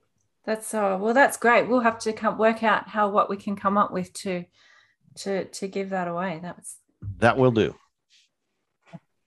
All right. Well, we better move on because I know that uh, it's early there, and you do have to get to work still. Whereas I'll be going to bed at the other end of this.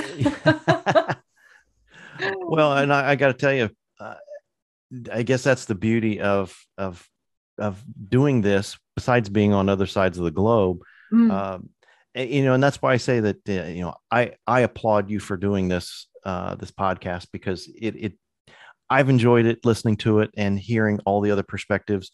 Um, you. Because you make it so darn easy just to talk surveying, and uh, it's it's lovely talking to a fellow practitioner that uh, you know, it, it, as much as I like to think that I'm crazy in love with surveying, um, you know what? I, I truly believe you are too. yeah, it. I don't know why, but I some I I had a and a person a, a, guy that I went to TAFE with back in 95 I finished so we were 94 95 that we did TAFE together and only a few weeks ago, I got this message on Instagram, and he's like, "Hi, um, not don't want to sound creepy, but do you remember me?" And I'm like, "Oh my god, yes!" And so you know, we had this conversation on Instagram backwards and forwards, and he goes, "Oh, I was wondering if you were still surveying or not," and I went, "Well." Yeah, um, actually this is what i do.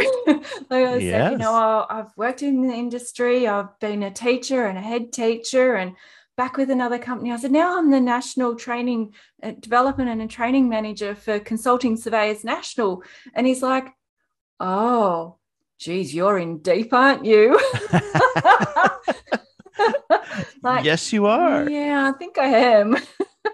Yes you are. Yes i am.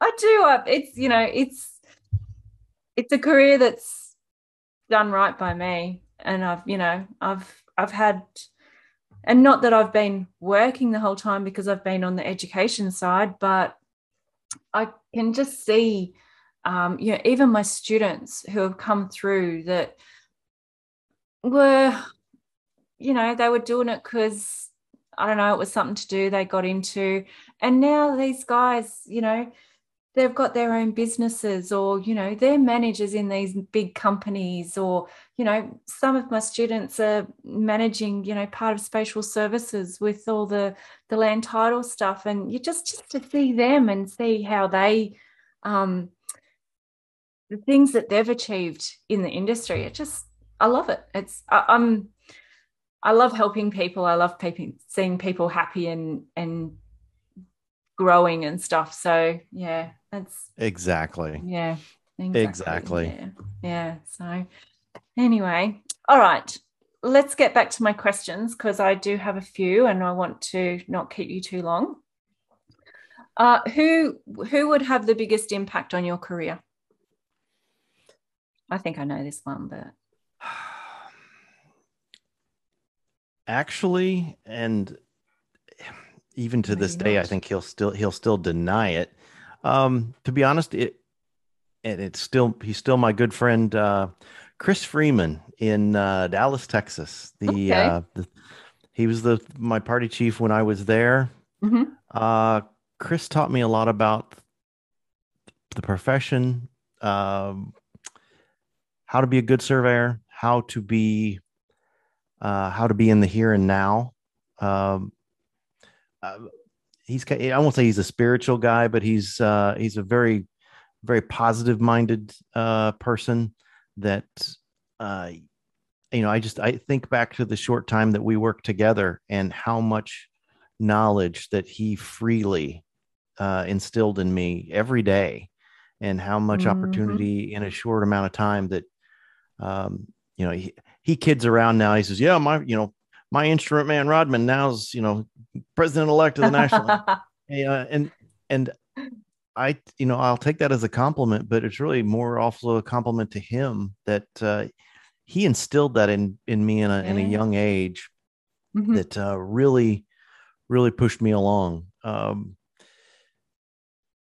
yeah, there's been a couple of other good influences. I've had a couple of good mentors along the way. I've got a, in fact, I've got a good good friend, um, not a surveyor, that uh, has taught me a lot about business and mm. uh, anytime I, I, get into situations, but uh, no, Chris is pro- Chris is still up there. In fact, I in- interviewed uh, this this podcast that dropped this last week, uh, the Texas Society president elect and their executive director, and I just happened to mention Chris's name, and they're like, "Oh, Chris is so great. Chris just, I mean, he's just such a great guy and just does all this stuff." I'm like, "Yep, that's my Chris. Mm, um, he yeah, okay. he was my party chief that just said." Tim, you can be whatever you want to be in this profession and mm-hmm. don't let anybody tell you differently. And yeah, I've stuck with that. Yeah. Stuck nice. with that. Nice. Yeah. I've been meaning to this weekend. I'll be listening to that podcast.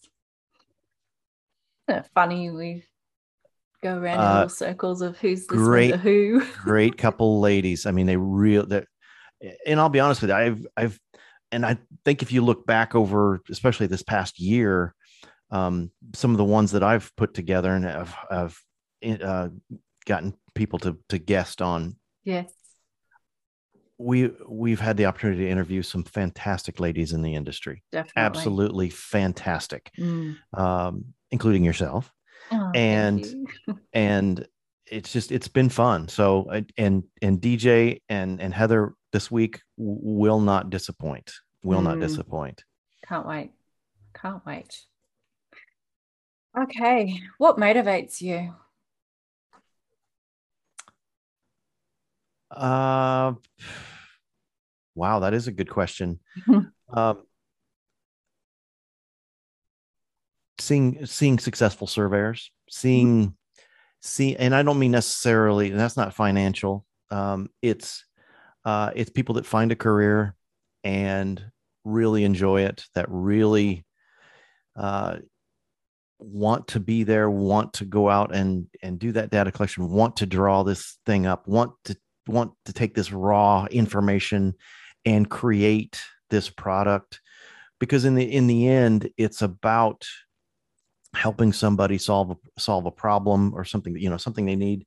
Um, you know it, it may be a, a, survey for somebody to buy their dream home. It may mm-hmm. be a survey for topography for you know for or an you know an engineering design for somebody to build their their dream building. Um, it's helping people achieve clients achieve their their goals and see things come to help them see things come to reality but it's also help uh, seeing our practitioners seeing our young technicians uh, have the same you know exasperation of, of a great feeling of i drew that i built yes. that i designed this I, I to me there's nothing better than a, a final survey that you just look at and you go that's almost art it really yeah. is because mm-hmm. and it's and it's usable art that you, you know you went out and you found you know somebody's went out and found these points somebody's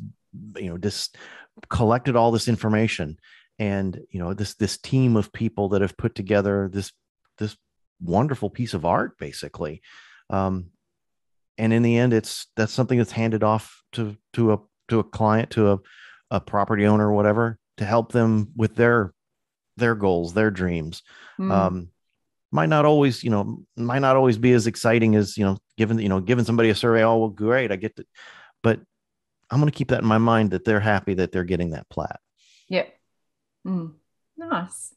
How do you relax? Uh, do you relax?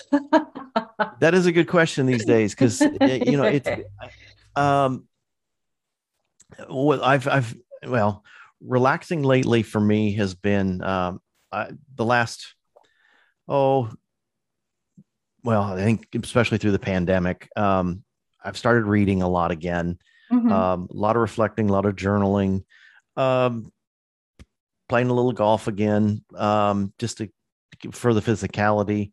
um, you know, like you said in your opening, I, I I'll I'll literally watch anything racing, whether it's you know two grannies and shopping carts at the local grocery store, you know, chasing down. Or um, I'm a big fan of, uh, and I, I can't get to it very often, but uh, um, Formula One, and uh, I I love the Australian supercars. I do. Uh-huh. I, I, I love that as that raw aspect, but the steering wheel still on the wrong side. No, it's um, not. And we lost our champion to you guys. Yep. Yep. Sure did. Yep. Yep. Yep. Anyway. Uh, so yeah, and, and that's that's funny you mentioned that because uh, you know to me IndyCar is seeing a little bit of resurgence.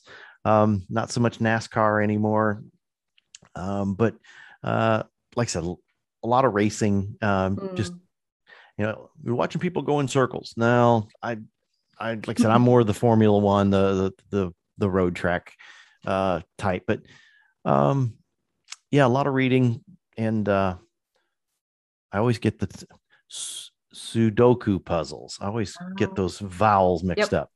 It's the, I mean, just throwing those numbers together and and and really, t- you know, they say crossword puzzles and those types of puzzles help to keep your mind sharp. I I'm going to keep trying. Going to Are you a paper person when you do them or do you do them on your phone or your tablet? You know, I I always do mine on my tablet. I I've got them both ways. I really I I I think I prefer the paper because mm-hmm. what I mm-hmm. don't like about the tablet is when I, you know, a lot of the apps, a lot of the games when you hit the wrong number, it'll tell you immediately it's the wrong number. Ah, like, yes it's like, no, no, no. Kind so spoils it. it does spoil it a little bit. Yeah, so yeah. I hate to say I'm a paper person. Mm-hmm. And actually, I mean, I'll, you know, kind of even going back to the reading. Um, I'll do a little bit on the tablet, on the Kindle app, but uh, I I gotta I gotta have that physical book in my hand and turning those pages. Yeah. And, and actually, some of the books I've been reading, they're either new or they're let's let's just say they're not I'm, a big fan of the library that they're not checked out often so a lot of times they may be an older book but you crack them open nobody else has Nobody's had them open it. because wow. and you just crack it open and it's like you know that's to me that's part of the experience yeah um so yeah no, i um, love i love the books in the hand too i've you know i've got my ipad and some books and stuff on there but paper all the way exactly all the way relaxing. What a concept. Yeah, no, it's uh, you have mm. to, and especially as I noticed as I've gotten older, you know, you've got to deal with the stress in a different in different ways. And yes, yeah. relaxing and recharging is uh, mm. is is is key to to maintaining your growth. Yeah, definitely. If you had a superpower, what would it be?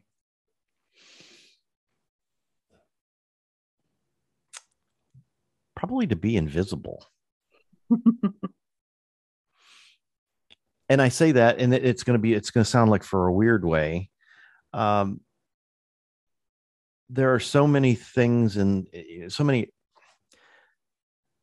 so many instances in life that I, I see, I see situations, and I would love to be a fly on the wall to hear, you know, how did somebody get into that perspective? Just to be able to put myself in yeah. in different situations mm-hmm.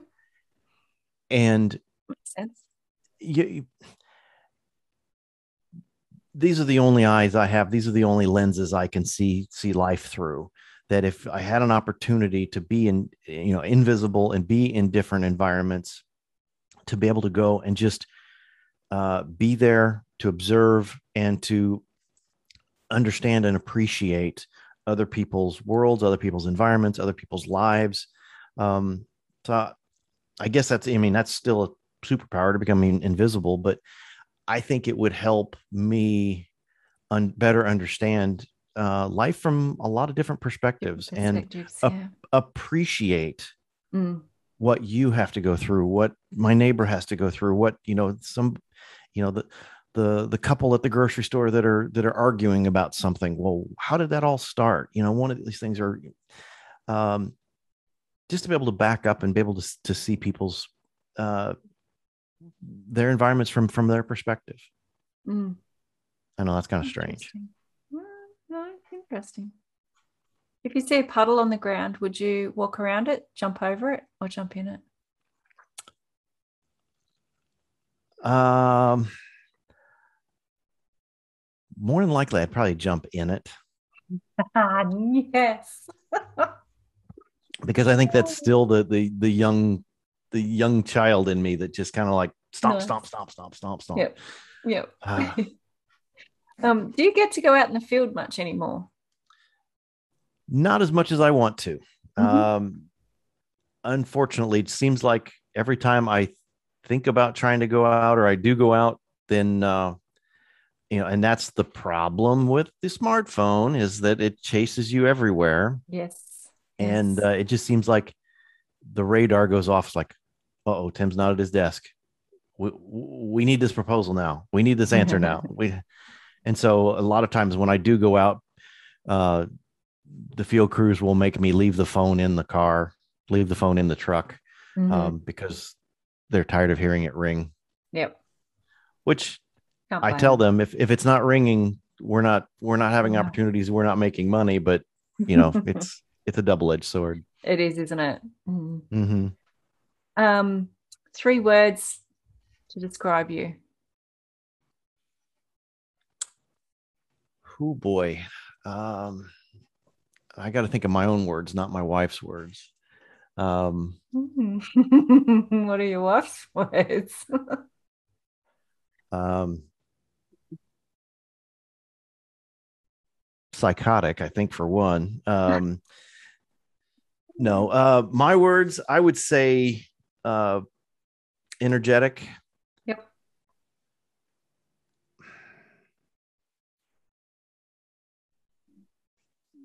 Well, what's I say? Generally positive, and I don't know if it's really one word.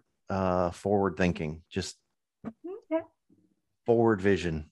Mm-hmm. It, it, we've got to con- we've we have to keep looking forward. We got to keep uh, I mean, yes, we need, we do need to reflect on what we've been in the past, but we got to keep pushing forward. Definitely, definitely.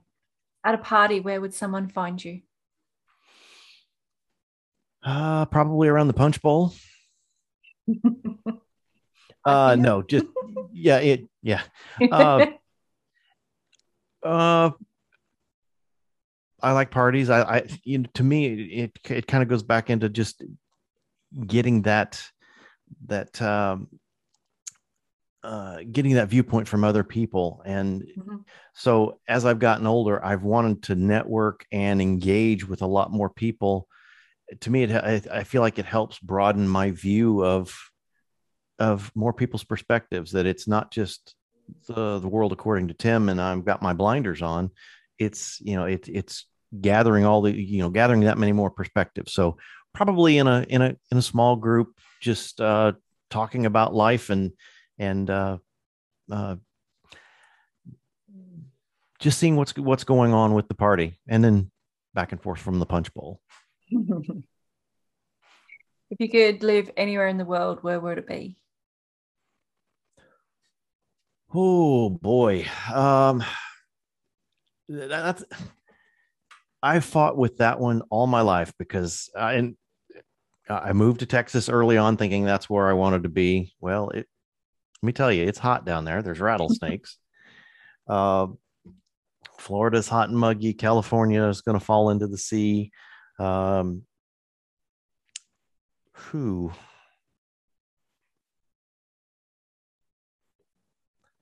How is Sydney these days? Besides lockdown. I was going to say, besides lockdown, it's not too bad. long as you live near the ocean. That's just well. Me. I'll be honest with you. I'm looking forward to uh, FIG coming to Brisbane in uh, 2025, and uh, I'm looking forward to that. That might help uh, answer that question eventually. Mm. But um, yeah, it's going to be somewhere warmer, um, but it doesn't have to be too warm because it, it. I'm getting to the point where I can weather the the, the winters a little bit more because it's kind of pretty to look at.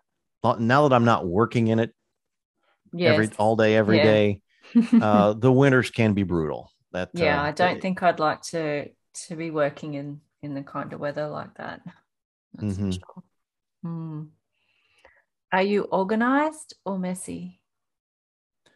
Ooh, I better not flash my camera around my office right now because it's um the way my wife describes it is organized chaos. Organized. I I do know where everything is at, but it's constantly of well, but I need to I need to work on this pile of papers. I've got to go through that and and file this stuff or or or shred it. Well, I've got this pile of cords that I need to go through and see which ones work, which ones don't, and uh, a couple computer um Yeah. organized chaos. That's about me too. if you saw my desk at the moment, drives my husband crazy. Mm-hmm. Drives yeah, drives my wife crazy. She's she's a neat nick and she she likes everything in its place. yep, yep, my husband too. Okay. Do you regret your decision to become a surveyor? Not for one second. Uh, it's been a wonderful career so far, Mm-hmm. And I look forward to. I look for, I guess for me personally, I, I look forward to, like we've talked about, the technology and seeing all of the possibilities. Um, I can't wait to eventually. I mean, we, I think my next phone or my next tablet is going to be it's going to have lidar on it. Oh yes. Uh, I want to I want to play with that. I didn't Mm. Didn't find out soon enough when I got my regular 12 iPhone 12 that uh, the Pro had the lidar on it. No. Um, well, so you send my- me your 12 and then you can get the one with the LiDAR. but it's things like the exactly but it's things like that it's um i've still got i mean I, i've i've done a little bit of flying with the uav but it's i Mm. still want to get my my commercial license to be able to fly um will i do it for the business probably not but i just it's something i want to achieve and it's going to be a lots of things like that that uh, Mhm. as we go forward i want to continue to push myself um keep learning the software keep learning all of the the, the tips and tricks because it's hard to manage slash lead people if you don't understand what you're leading them to do yeah. and um, you can't just say oh yeah So you go learn this you go learn this and i'll just you know just sit back and tell you what to do.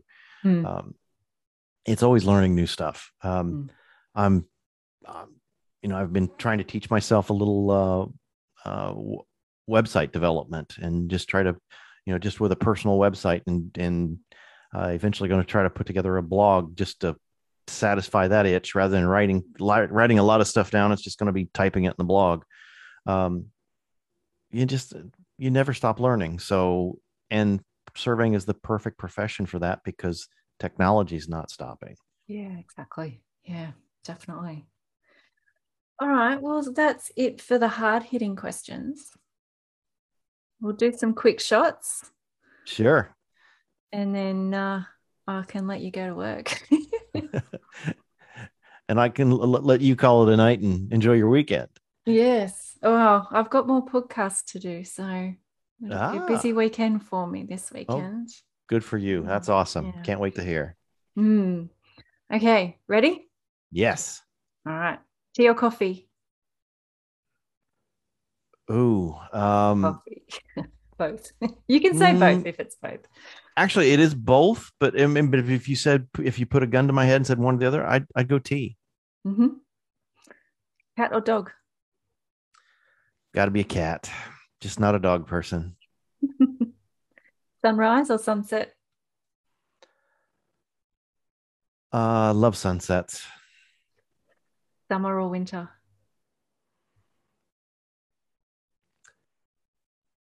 uh it's got to be summer Roller coasters, do you love them or hate them?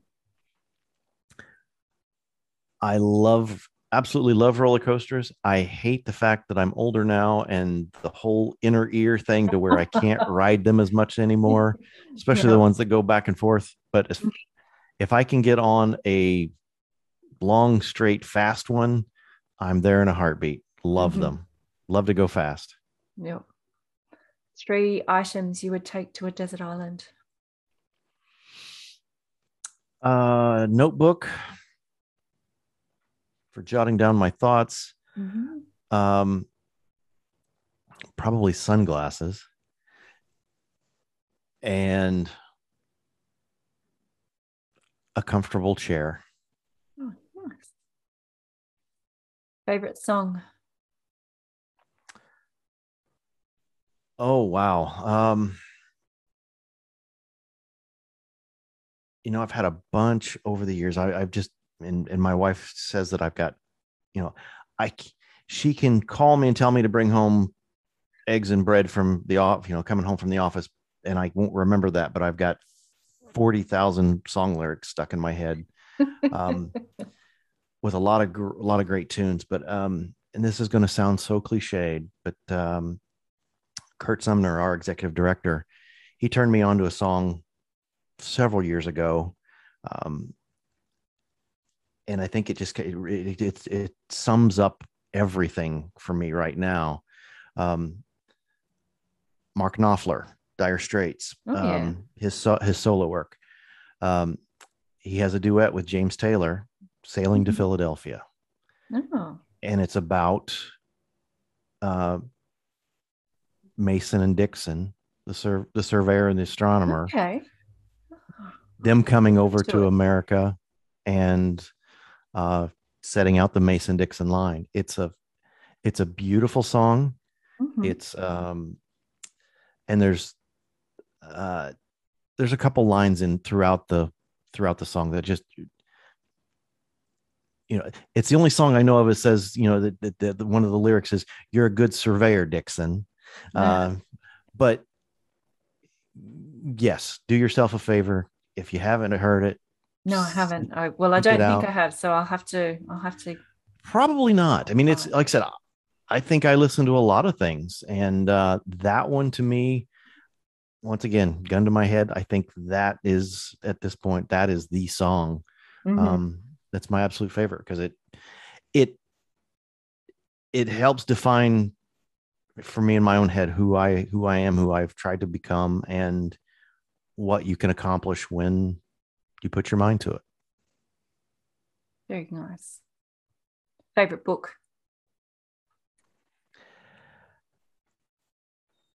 Hmm.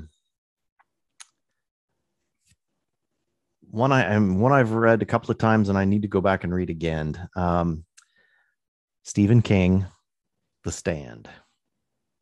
Oh, I haven't really read many of his books.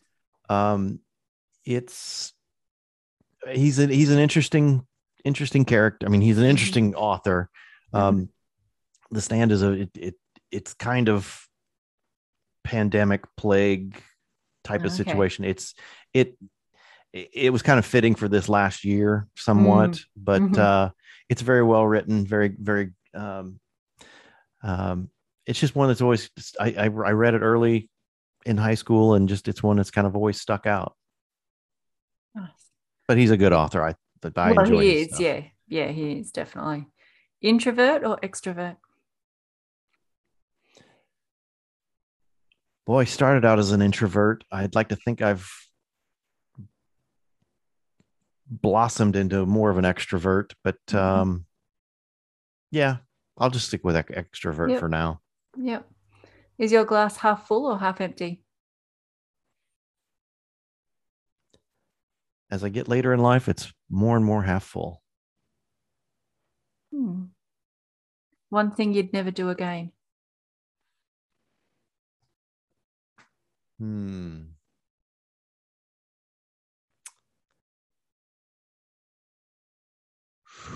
That's Wow. a hard one, isn't it? That is a tough one. Yeah. Um, And you can pass if you can't think. no, no, no. uh, Actually, and this is going to this is going to sound. I mean, this just this just happened uh, back in July. Um, you know, and being being a uh, middle aged man, and you know, oh, yes, I can get through this, whatever. Um, I was having some pains in my lower right side, and started on a Friday night, and I thought, oh, I can work through this. I, you know, it's no big deal. Hmm. by Sunday night, it was still pain, and then the fever, and I had uh, uh, ended up having appendicitis and uh, oh, oh, had yeah. surgery that night. I mean, I with time. Um, so something I wouldn't do again is to ignore the pain and think that it will go away. that as things hurt, deal with them. yeah, you're very lucky. I am very lucky. Mm. Yes, it could and have been I count my worse, blessings. Yeah, I count my blessings every day because I told this. If I told the surgeon that next morning, I said I was going to wait and just go see my my prac my regular doctor. You know, this next morning, he yeah, said yeah. you wouldn't have made it. Yeah. Uh, okay, so mm. don't. I'm I'm no longer going to ignore my pains and say, "Oh, they'll just go away." yeah, so probably a good one to to follow. Uh, if you had a warning label, what would it be? Mm. Probably uh, caution, explosive.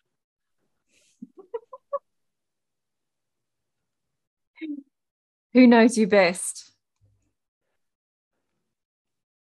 Oh, it's got to be uh, my wonderful wife of 32 years. Mm-hmm. Um, yeah, she, you know, and they say for better for worse, through thick and thin, for sickness and in health. Uh, it's been all of that, and uh, she's been along for the ride uh, with me every step, and uh, couldn't have done it without her.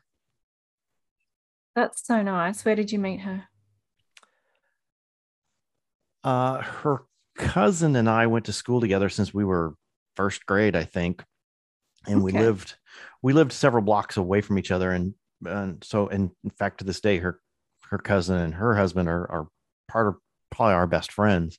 Mm-hmm. Um, when we were in high school, I was hanging out with Cindy, her cousin, um, and Susan was there visiting. She lived in Indiana, and was visiting for for a few weeks, and uh, we got acquainted then. And it wasn't until we were uh, early twenties that uh, she had come back over for uh, a visit to her cousin's house, and we uh, we hit it off. Hit it off. A little bit, little bit stronger. I mean, we knew each other, but yeah. a little stronger. Dated a few times and uh, dated for a little over a year, and rest is history. You know what? Let's, yeah, let's just let's just make this work. And so, yes, rest is history. No. What was your favorite subject in school? Uh, it was always math. Uh, I always excelled in math, loved it. Um, mm-hmm.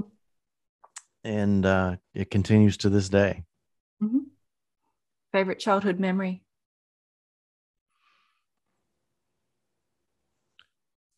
Hmm. Well, I think it kind of goes back to I'll I'll say even at 16, I'll I'll still consider that kind of somewhat childhood. Um, of course, course it is. That's my when you're running around being free. Yes. uh, my father uh, was is a was a drag racer and uh, had several several cars over the years. Um, this one in particular was uh, uh, kind of a it was a, a, a roadster looking thing, uh, very fast. Um, had a lot of. Uh, I got to drive it once, and it was after after after. I mean, he had a great day. won won the race that day, so he let you know in good mm-hmm. spirits let me let me drive it, and I almost went as fast as he did. Oh. So. wow. So uh, that was the end of my driving career. Uh, but no, I, that was that's probably my favorite memory is mm-hmm. yeah, passing that finish line at 130 some mile an hour, oh, going, gosh. wow, that's that was fun. That was awesome. Yeah. Oh, very fun. What's your favorite food? It's got to be pizza. I think. I think it's there's so many variations on it. Otherwise, it's anything pasta. But uh, yeah, I I think it's got to be pizza. Mm-hmm. Favorite drink? Iced tea, sweet tea. Oh, oh, okay.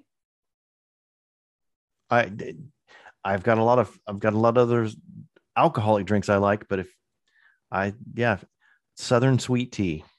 Mm. Never had it. I have to try it one day. I have to come over and you can make it for me one day. there we go. Pet peeve.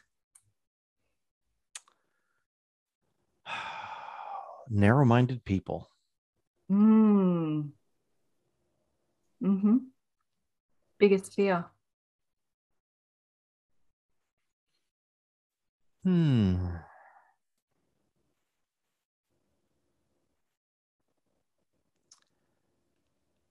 Probably uh, in this, uh, you know, as we get older and more reflective, um, probably me outliving my wife. Oh, yeah. It gets, gets a bit tough the older you get, doesn't it? Mm-hmm. It does. Mm.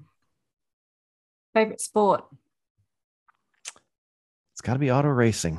Mm-hmm. Got to be. Are you, are you a morning person or a night person? I am a night owl. Oh, I'm, and I've got you up so early too. no, it's fine. It's fine. It's just it comes with the territory. But uh yeah, weekends it's still tough. Mm-hmm. You know, to no, I got to keep a regular schedule. Go to bed at a regular time. Just got to do it. But no, night owl. Ah, I'm definitely I'm a, a night owl. Yeah, me too. Me too. Proudest moment. Uh, probably. Um, uh, well, several years ago, uh, I was greatly surprised. Um, my our state society, Illinois Professional Land Surveyors, um, I was named Surveyor of the Year and oh. didn't know it. Was there, and the uh, current president at the time was rattling off, you know, the, who the recipient was, and as I'm listening to it, going, "Well, I've done that. I've done that." I was like, "Wow, maybe someday I'll be up for this." And then all of a sudden, it was, you know, they announced me. I thought, "Whoa, I, I don't deserve this, but okay, that's great." and get up to the get up to the podium to get it and i turn and look and my entire family's standing there off to the side oh. and uh yeah that was uh nice that was that was a pretty good moment yeah definitely on a scale of 1 to 10 how cool are you ooh and I guess probably the normal person is going to, you know, knock down themselves, and and I normally I would I would probably say a two. Oh, um, I've got some that knock down and some that knock up. right. Um, I'm going to say probably in the seven range. Mm-hmm. Uh, the biggest compliment I've ever gotten in recent memory, my daughter is 25.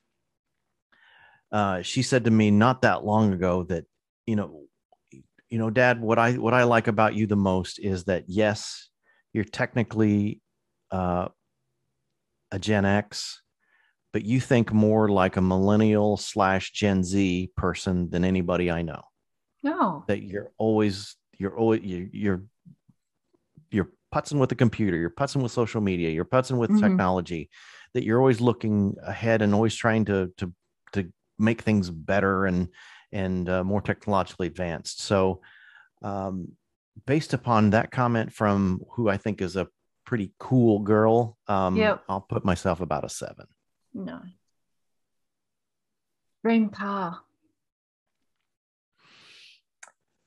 Oh boy, it used to be always be a Mustang growing up, but as I've gotten older and appreciate things more, uh, probably think anything Aston Martin.